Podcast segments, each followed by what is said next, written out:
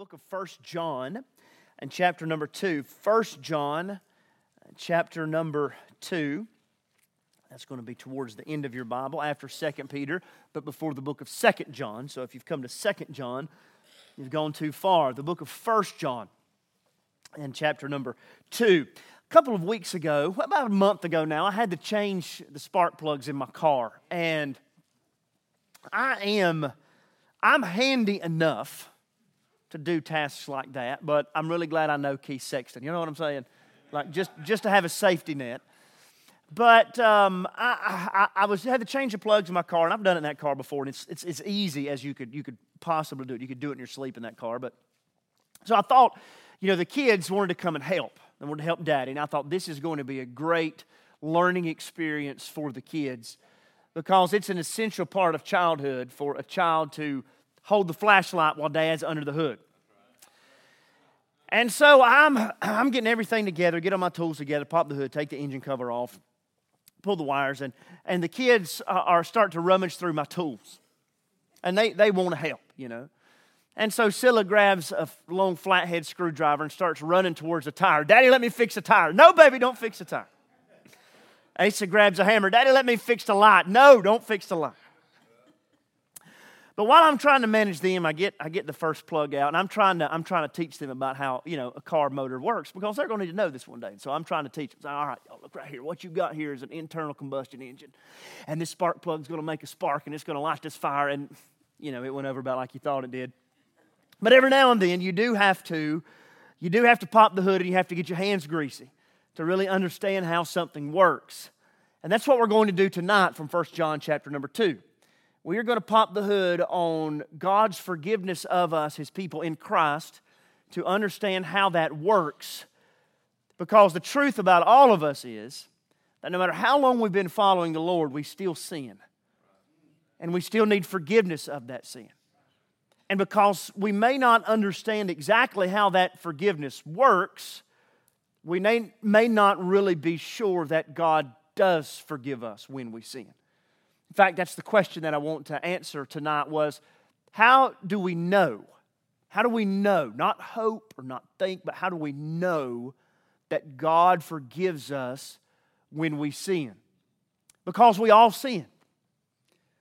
We all do things that we shouldn't do. We all leave undone things that we ought to have done. We all have memories in our past some of them very, very distant that still kind of come back on us. We have skeletons in our closet, but those skeletons don't stay there, do they? We have things maybe in our recent past, maybe this week, maybe even today, things that are bothering you that you're struggling to work through. How do you know that God forgives you? Let's read this text of scripture today. 1 John chapter 2 and verse number 1. The word says, My little children, I'm writing these things to you that you may not sin. But if anyone does sin, we have an advocate with the Father, Jesus Christ the righteous. He is the propitiation for our sins, not for ours only, but also for the sins of the whole world. And by this we know that we have come to know him if we keep his commandments. Whoever says, I know him, but does not keep his commandments is a liar, and the truth is not in him. But whoever keeps his word, in him truly the love of God is perfected. By this we may know that we are in him. Whoever says he abides in him ought to walk in the same way in which he walked. The grass withers and the flowers fade, but the word of the Lord abideth forever. The little epistle of First John is a book that is all about confidence.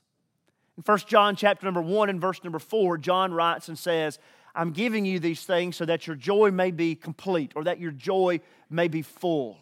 He says in 1 John chapter 5 and verse number 13, I'm writing these things to you that believe that you may know that you have eternal life. This is a book about confidence. Did you know that God wants his people to be confident? Not confident in ourselves, not confident in our abilities, not even confident in our own spirituality as such, but God wants us to be confident in our relationship with Him. The way that children in a healthy relationship with their parents are confident of their parents' love for them. God our Father wants us to be confident of His love for us. The way that spouses in a healthy relationship are confident of the stability of that relationship. God wants us to be confident of the stability of our relationship between the Lord Jesus. Jesus wants us to be so confident in our relationship with Him that the joy He gives us is bubbling over, bubbling over into our lives to produce a kind of happy and glad obedience that is lived out in our lives together, as we obey God together, as we worship together, as we love one another.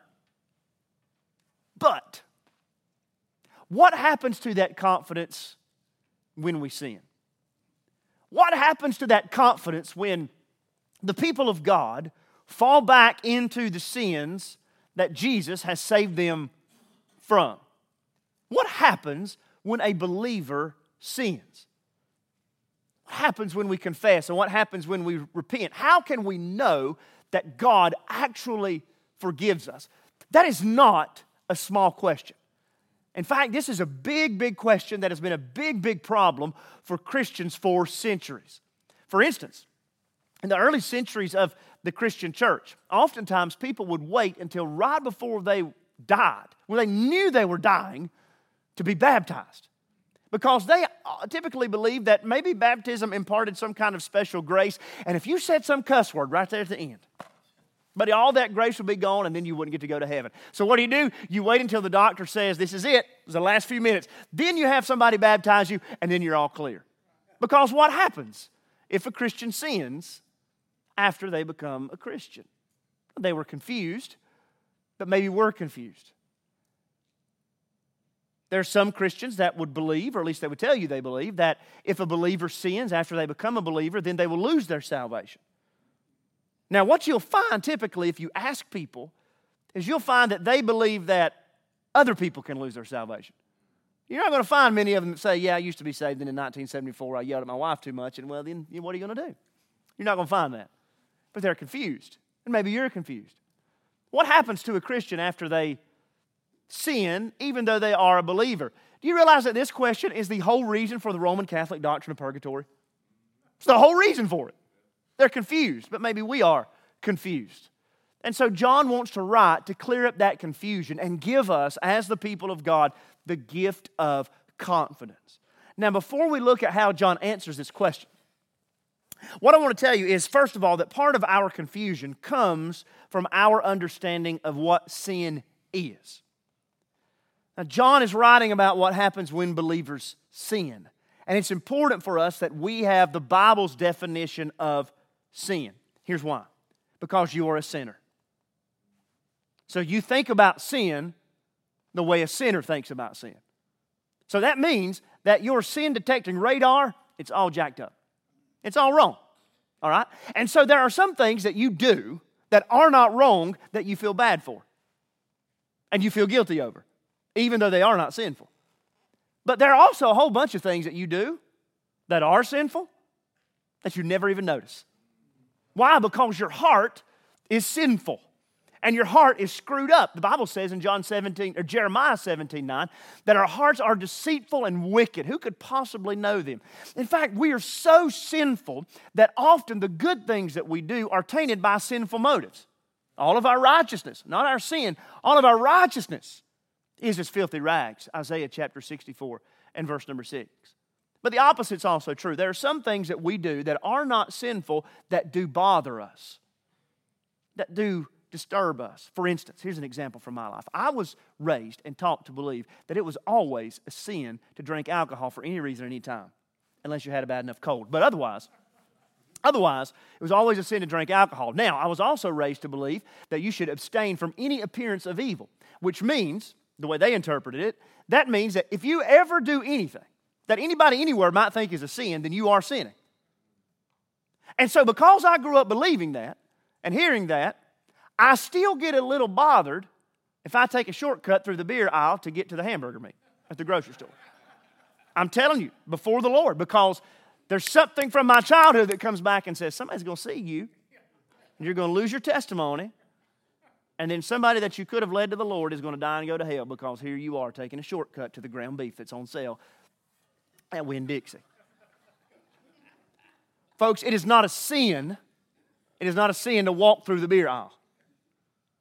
What that is a sign of is not sin, that is a sign of a conscience that was formed poorly by people who did not handle the Word of God carefully.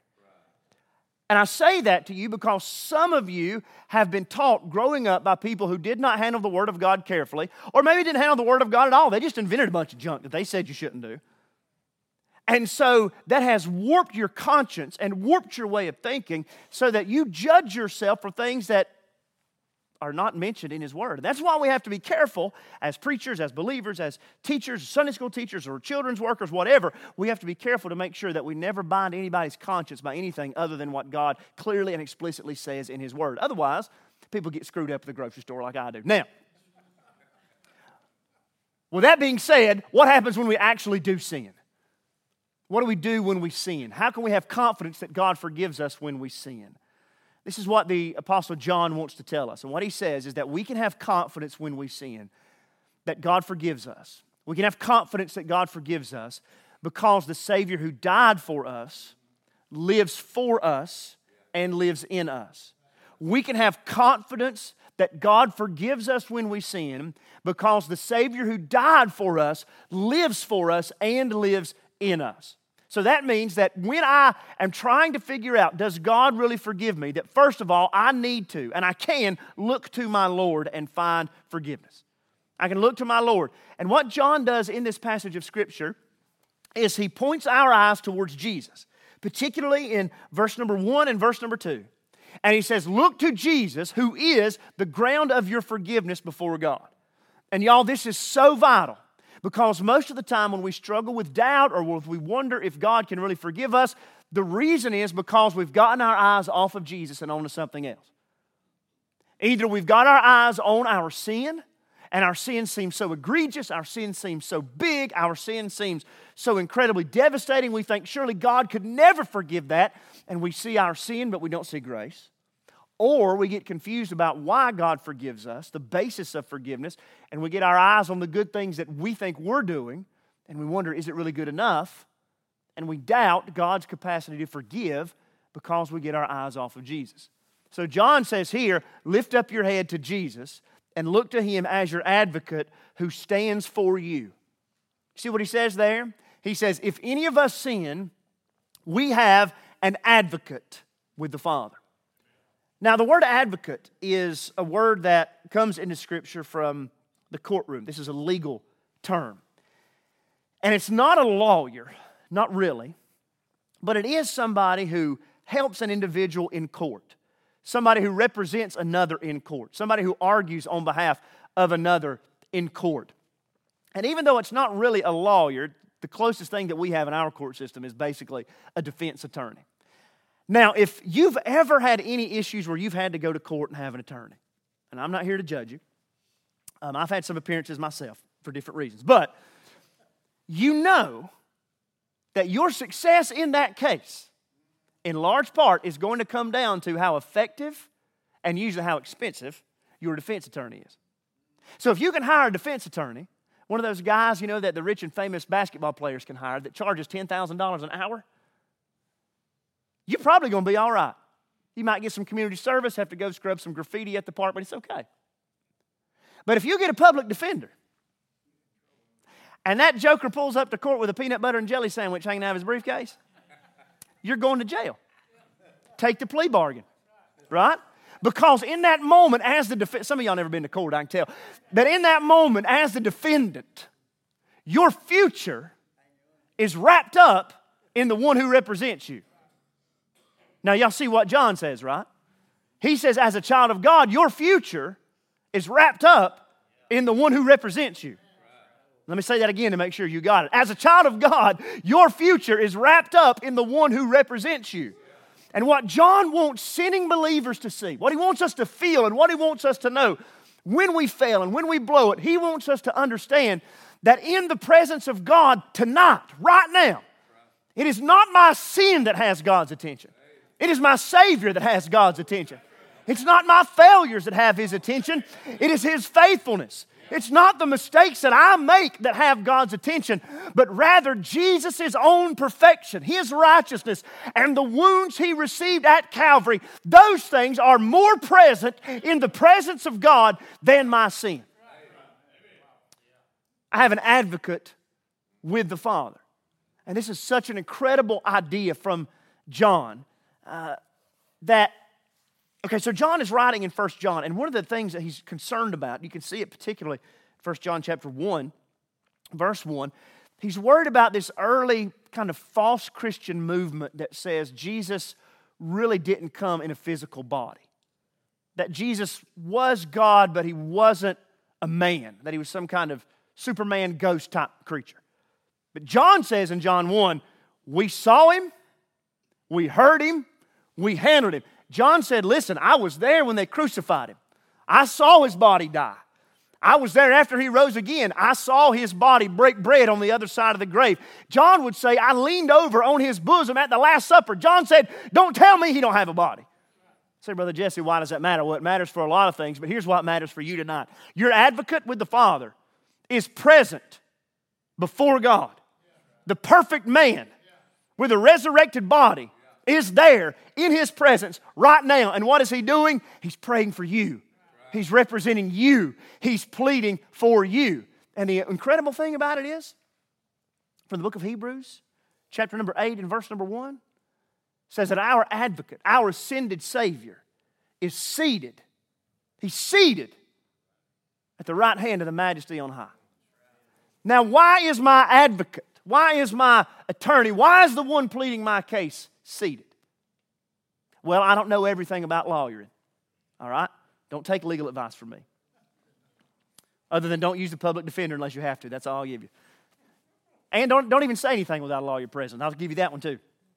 Now, anyway, that was just free. That's just helpful counsel. All right, now, I don't know anything about actual practice of law, and I don't know how it worked in the first century, but I have seen a few law movies, and I have read a few books by John Grisham.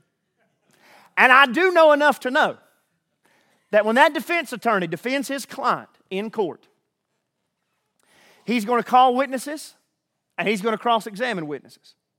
He's going to present evidence and he's going to try and undermine evidence.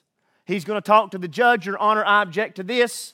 Your Honor, this other thing, Your Honor, I want to file this motion, I want to do this, whatever, whatever. He's going to talk to the jury. Ladies and gentlemen of the jury, when this trial's over, you're going to see that my defendant is not guilty, on and on and on and on. And when he's presented all the evidence, when he has argued his case, and when he has said everything he needs to say to the judge, and when he believes that he has made a convincing argument, what does he do? He says, Your Honor, the defense rests. And he sits down and tonight, the reason that the Lord Jesus is seated at the right hand of the Father, number one is because he reigns as King of Kings and Lord of Lords. But number two is because he has rested his defense of us, because he has made the perfect argument on our behalf. And there's nothing more that can be said other than what he has said in his death. So, Jesus, our advocate, is seated for us now, but he also stood in for us at the cross. Our advocate in 1 John chapter 2, John says, is also the propitiation, in verse 2, the propitiation for our sins, and not for ours only, but for the sins of the whole world. I want to zero in on that word propitiation for a minute. I know it's almost 7 o'clock on a Wednesday night. I know you worked hard all day today. And I know that this is a five syllable word. It's a lot to wrap your tongue around, and it's a lot to wrap your mind around. But the word linebacker has three syllables, all right? We can get this. We're already almost there. This is an important word. It's a very, very rare word in the Bible. It only appears a handful of times, and this is one of them. What is propitiation? It's one of the most important words in all the Bible. What, what is propitiation? The word propitiation harkens back to both the Old Testament sacrificial system and, in certain ways, to pagan sacrificial ideas and concepts. And so this word is a religious word. Where the word advocate is a legal word, the word propitiation is and was a religious word. The word propitiation, here used in 1 John chapter number 2, is used to translate one of the more common words in the Old Testament, the Hebrew word kippur. The Hebrew word kippur means to atone or it means to cover. In fact, just a few weeks ago, maybe two weeks ago, or maybe even last week, um, was the Jewish Day of Atonement, Yom Kippur, which means in Hebrew, Day of Atonement. And that is the highest and holiest day in the Jewish calendar because it's their belief, and it was their belief, that that was the day that God covered over their sins through the atoning sin offering. But there were two offerings that were made on the Day of Atonement as a propitiation. The first was a scapegoat. And you know, they would bring this goat before the high priest. And the high priest would, on behalf of the people, he would confess the sins of the people for the year, lay his hands on that goat, symbolically transferring the guilt and the sins of the people onto that goat. And then they would pick a man, a strong, capable man that could handle a goat. I don't know what kind of goat it was, but somebody fierce to handle this goat. And he would lead that goat with all the sins on it away from the camp, away from the people, far enough out in the wilderness so that it would never come back. That's what the law commanded. Now, it wasn't long before the Jewish people said, We're not going to take any chance on it coming back, so they just take it and push it off a cliff. But it was a symbolic way of saying that our God has removed our sins from us. And can I tell you, that's what the Bible says that our God has removed our sins from us as far as the east is from the west. That our God has cast our sin into the sea of His forgetfulness. Now, I know that our God can't ever forget anything. But I do know He's chosen not to remember my sins. And as somebody said, He threw our sins into the sea of His forgetfulness and put up a no fishing sign. He's never going to dig them up again. But the other offering that they would make was the sin offering. And they would again lay their hands on that sin offering. And the high priest would sacrifice that animal take the blood from that goat, go into the Holy of Holies, the very holiest place they believed where the presence of God touched this world. And on the Ark of the Covenant, on the mercy seat, the kippurette, the same word, he would offer a propitiation, offer a sacrifice, offer blood. And the idea was that God, who was angry at sin, would be appeased with that sacrifice. He would be propitiated with that sacrifice. And so that God, who was angry, would no longer be angry, but would look upon his people with favor. The Gentiles in their pagan worship, they had much the same idea. They would use this word propitiation to talk about sacrifices they made to their gods. If you are a merchant and you're getting ready to take a, a load of cargo across the Mediterranean, before you set sail, you want to pray for favorable winds and good seas. And so you make a sacrifice to Lord Poseidon. And Poseidon is going to see your passion and your zeal and your sacrifice, and he's going to be favorably, favorably disposed to give you your request. That was an idea of propitiation. What John says here in this passage of Scripture is that Jesus is our propitiation. That Jesus is the one who has removed the wrath of God against us and has turned the smile of God on us. That's John's idea. What John is getting at here in this passage of Scripture is that the Savior who died for us as our propitiation lives for us as our advocate, and He has made a perfect end and a perfect offering for our sin. Now, why is this important for us? Well, this is important for us if we want our sins to be forgiven. Yes, absolutely. But it's also important for us if we want to live in confidence that our sins are forgiven.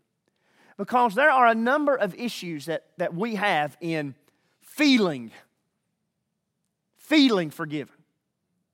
Not the least of which is that we think we have to feel forgiven to be forgiven, which is not true. The Bible says in 1 John 1 9 that if I confess my sins, He's faithful and just to forgive me my sins and cleanse me from all unrighteousness. John says there that the Lord is faithful and just. That is, He's right to forgive me my sins. Why is He right to do it? Because He's punished my sin at the cross. Another error that we have is, I, I, I, blame Southern Gospel for this, um, not completely, but mostly. we have this idea that God owed us justice, which He did, and that God gave us mercy, which He did. But somehow we've lost the idea that in giving us mercy, God satisfied His justice. That's what Paul says in Romans chapter 3, verses 21 through 26. Another time the word propitiation occurs. He says that God is both just and the justifier of them that are forgiven. Understand me today. When God forgives our sins, when He removes it, He doesn't just make it disappear, He doesn't just make it go away. He does not just look at our sins and say, you know, don't worry about it. It's not that big of a deal. I'm God. I forgive. It's kind of what I do. No, God righteously punishes our sin at the cross. My sin is not just gone, my sin is gone because God obliterated it, burned out his wrath against it in Jesus. And so, what can happen is this, and this is really, really important. What can happen is this in churches like ours, we can so emphasize and overemphasize our response to the good news of the gospel that we obscure the gospel itself. What I mean is this we'll tell people if you're a sinner and you're going to hell, amen, which is true. If you repent and believe in Jesus, you can be saved. Amen. Jesus died for you, rose again. You need to call out to him and he will save you. Romans 10 13. Whoever call upon the name of the Lord shall be saved. So, what we need you to do right now is we need to bow your head. We need you to lift up your hand. We need you to come to this altar, shake the preacher's hand, sign the card. We can baptize you and put you on the church roll. And in that, we start to think, well, maybe God forgives me because of what I do. God forgives me because I'm sincere. If you sincerely called upon the Lord, he heard you. And we think, well, God forgives me because I cried or because I felt or because I did. And so now that I've been saved, maybe I'm not doing enough now to undermine all the bad that I did before. When what John is reminding us that we are not forgiven because of what we have done. We are forgiven because of what Christ has done. And we need to get our eyes off of ourselves and onto Him. That is the faith that saves. It's when we look to Jesus and we say, He is the propitiation. The reason God is not angry at me tonight is because of Christ. It's not because I prayed a prayer or responded to an altar call or signed a card. It's because of Jesus. He's the one that took everything that I deserved so I can have everything He deserved. And so I want you to be clear that we need to look away from ourselves and to Jesus. And another error that we have that seems to be coming up more and more is people saying something like, I've asked God to forgive me, but I can't forgive myself. I want to encourage you to be very, very careful using that kind of language because you'll never find it in Scripture. It's a totally unbiblical idea.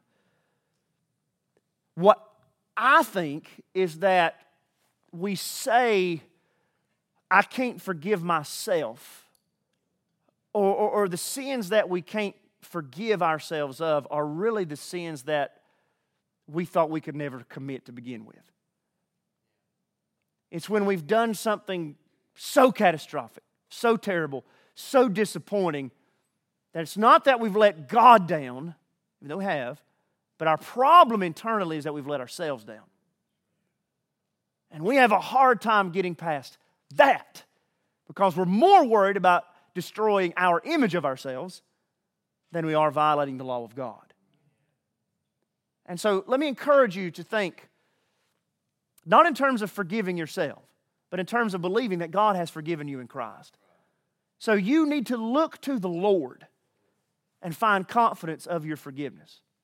But I also want to point out to you tonight, and I'm going to give you a very, very clear and I hope explicit warning when I do this, that you can look to your life and find confidence that you have been forgiven. Look at what John says in verse number three. By this we know that we have come to know him if we keep his commandments. Okay? Whoever says, I know him, but does not keep his commandments is a liar. And the truth is not in him. But whoever keeps his word, him truly, the love of God is perfected. Do you see what John's saying? Just the plain reading of the text says that if I see a pattern of obedience in my life, and that demonstrates that I know God. We're clear on that, right? Now, let me give you my warning. my warning is that the problem with our sin nature, the problem, the very heart of who we are, is that our sin turns us inward. It turns us away from God and in on ourselves, and that can manifest itself in a lot of different ways. One of the ways it manifests itself is when we become convinced of how great we are. It manifests itself in pride, manifests itself in extreme obsession with self worth. But another way it manifests itself is when we feel how miserable we are and how terrible we are. And we always feel guilty and we always feel like we don't measure up. We always feel like we don't have anything to offer. At root, those are the same problem. The problem is an obsession with self. And the devil wants you to be thinking about yourself, and he just wants to come along and pour gasoline on your fire. Tonight, what I don't want you to do is I don't want you to fall prey to that kind of sinful way of thinking about yourself. Okay? I don't want you looking at yourself and being confused and thinking, well, look at how great I'm doing. Man, here I am in church on Wednesday night. I read three chapters in the Bible today and read my Open Windows book yesterday. Of course, God forgives me. And I don't want you to start thinking that God forgives you because you're obedient. That's not what John says. And I also don't want you falling into the opposite trap thinking, well, look how terrible I am. Look how miserable I am. Look at how I failed. Look at what I've done that doesn't please God. God could never forgive somebody like me. And some of you are there right now, aren't you? In fact, you might have been in the other end yesterday, and now here you are thinking you're terrible. And yesterday you were so great. What happened? That's not what I'm saying. What I am saying to you is that one of the clearest evidences that you have been forgiven of sin is that you are walking in freedom from the sins you've been forgiven of. That's John's point here. That's why he says there in verse number five that the love of God has been perfected when we keep his word. That God's love for us has reached maturity and completion. Our love for him is reaching maturity and completion as we keep his word. As his love transforms us, as John will say later in 1 John 4, we love because he first loved us. As his love transforms us so that we are obedient, not so that he will love us, but because he does love us. Now, think about how this works in every other single relationship that you have. Except unless you were in the military, it probably didn't work with your drill instructor, but every other relationship you have. The more you receive love from somebody else, the more you grow in love to that person. And the more that individual loves you when you don't deserve to be loved, the more you grow in love for that individual, right? I think about Amy and I think about how much I loved her when we got married. But when we got married, she had never had to nurse me through a man cold. She never had to take me to the emergency room. She had never had to check on me in the middle of the night when I was sick. None of those kind of things. But the more she loved me through that kind of experience, the more she loved me when I lost a job, the more she loved me when I made a mess of things, the more she was patient with me when I didn't deserve it, the more my love for her grew. And that's what John is saying in this passage that yes, as believers, we do sin. But as we sin, what do we do? We confess it. And as we confess it, we find forgiveness. And the more we recognize God's love for us, even though we don't deserve it, the more we are transformed to be obedient as we fall more and more in love and become more and more committed to our Savior who loved us. And y'all, that's the way the Christian life works. And there's some of you that have been saved for 30 or 40 years or longer, and you can look back over your life and you can say, that's exactly the way it's been. That right now, even though you may not feel as intensely as you did when you first became a believer. Just as you may not feel as intensely as you did when you first got married. The truth is, right now, you are both more aware of your own sinfulness and you are more aware of God's grace, are you not? And I would guarantee you that you're also more obedient. You may not feel it, you may not see it, but it's true that you are more obedient in ways that you never could have conceived of when the Lord saved you. I mean, just think about the sins you were guilty of when the Lord saved you. You were, you were convicted of, of drinking and whoremongering and God knows what else you were doing. We won't get into it. But now God's exposing to you things like ingratitude, pride, selfishness I've preached around today. What's happening? You're growing in obedience. You're growing in obedience. And what John wants us to do in a healthy, gospel centered way is he wants us to see that growth. And He wants you to understand that growth is a sign of life.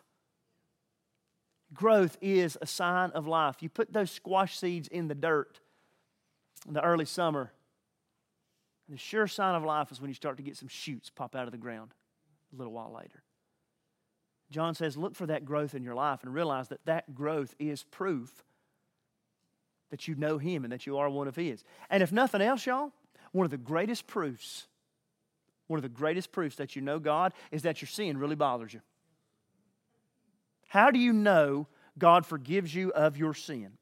Well, here's some really, really inexpensive pastoral counsel. One of the ways you know God forgives you of your sin is when you start asking questions like, How do you know God forgives you of your sin? Because that means your sin bothers you and you want to move on from it. That's how you know. Let's pray. Father, Lord, we thank you for forgiving us of our sins. Lord, you have forgiven more than we could ever confess, more than we could ever know. And we thank you we thank you for the incredible cost that was paid for our forgiveness. But God, we want to live in confidence. Lord, I believe that Scripture teaches that it is your will for us to have joy in our forgiveness. I believe it is your will for us to know that we are saved and are forgiven. So, God, I pray that you would help us to know that. Lord, I pray that you would help us to be regularly confessing our sins and help us to know from your word that you forgive us. Give us that confidence, we pray.